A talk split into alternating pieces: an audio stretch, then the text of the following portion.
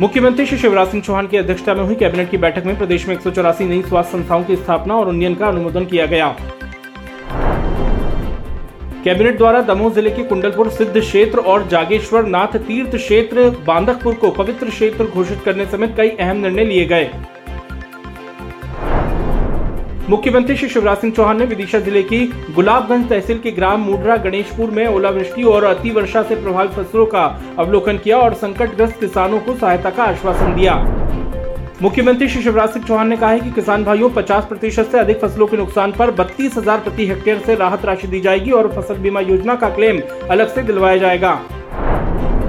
मुख्यमंत्री जी ने कहा है कि जिन किसानों की फ़सलों का व्यापक नुकसान हुआ है, उनकी कर्ज वसूली स्थगित की जाएगी। कर्ज का ब्याज सरकार भरेगी और अगली फ़सल के लिए शून्य प्रतिशत ब्याज पर उन्हें कर्ज दिलाया जाएगा।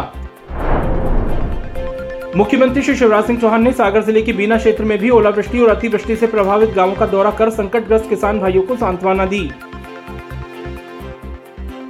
मुख्यमंत्री श्री शिवराज सिंह चौहान से निवास कार्यालय समत्व भवन में आईएसएसएफ के अध्यक्ष श्री लुसियाना रॉसी और एनआरएआई के अध्यक्ष श्री रणधीर सिंह और महासचिव श्री के सुल्तान सिंह ने सौजन्य भेंट की।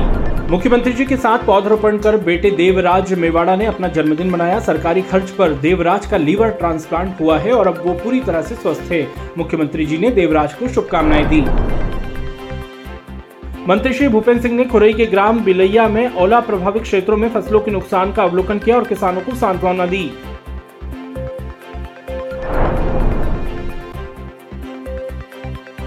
मंत्री डॉक्टर मोहन यादव उज्जैन में आयोजित निशुल्क नेत्र परीक्षण एवं चश्मा वितरण कार्यक्रम में सम्मिलित हुए।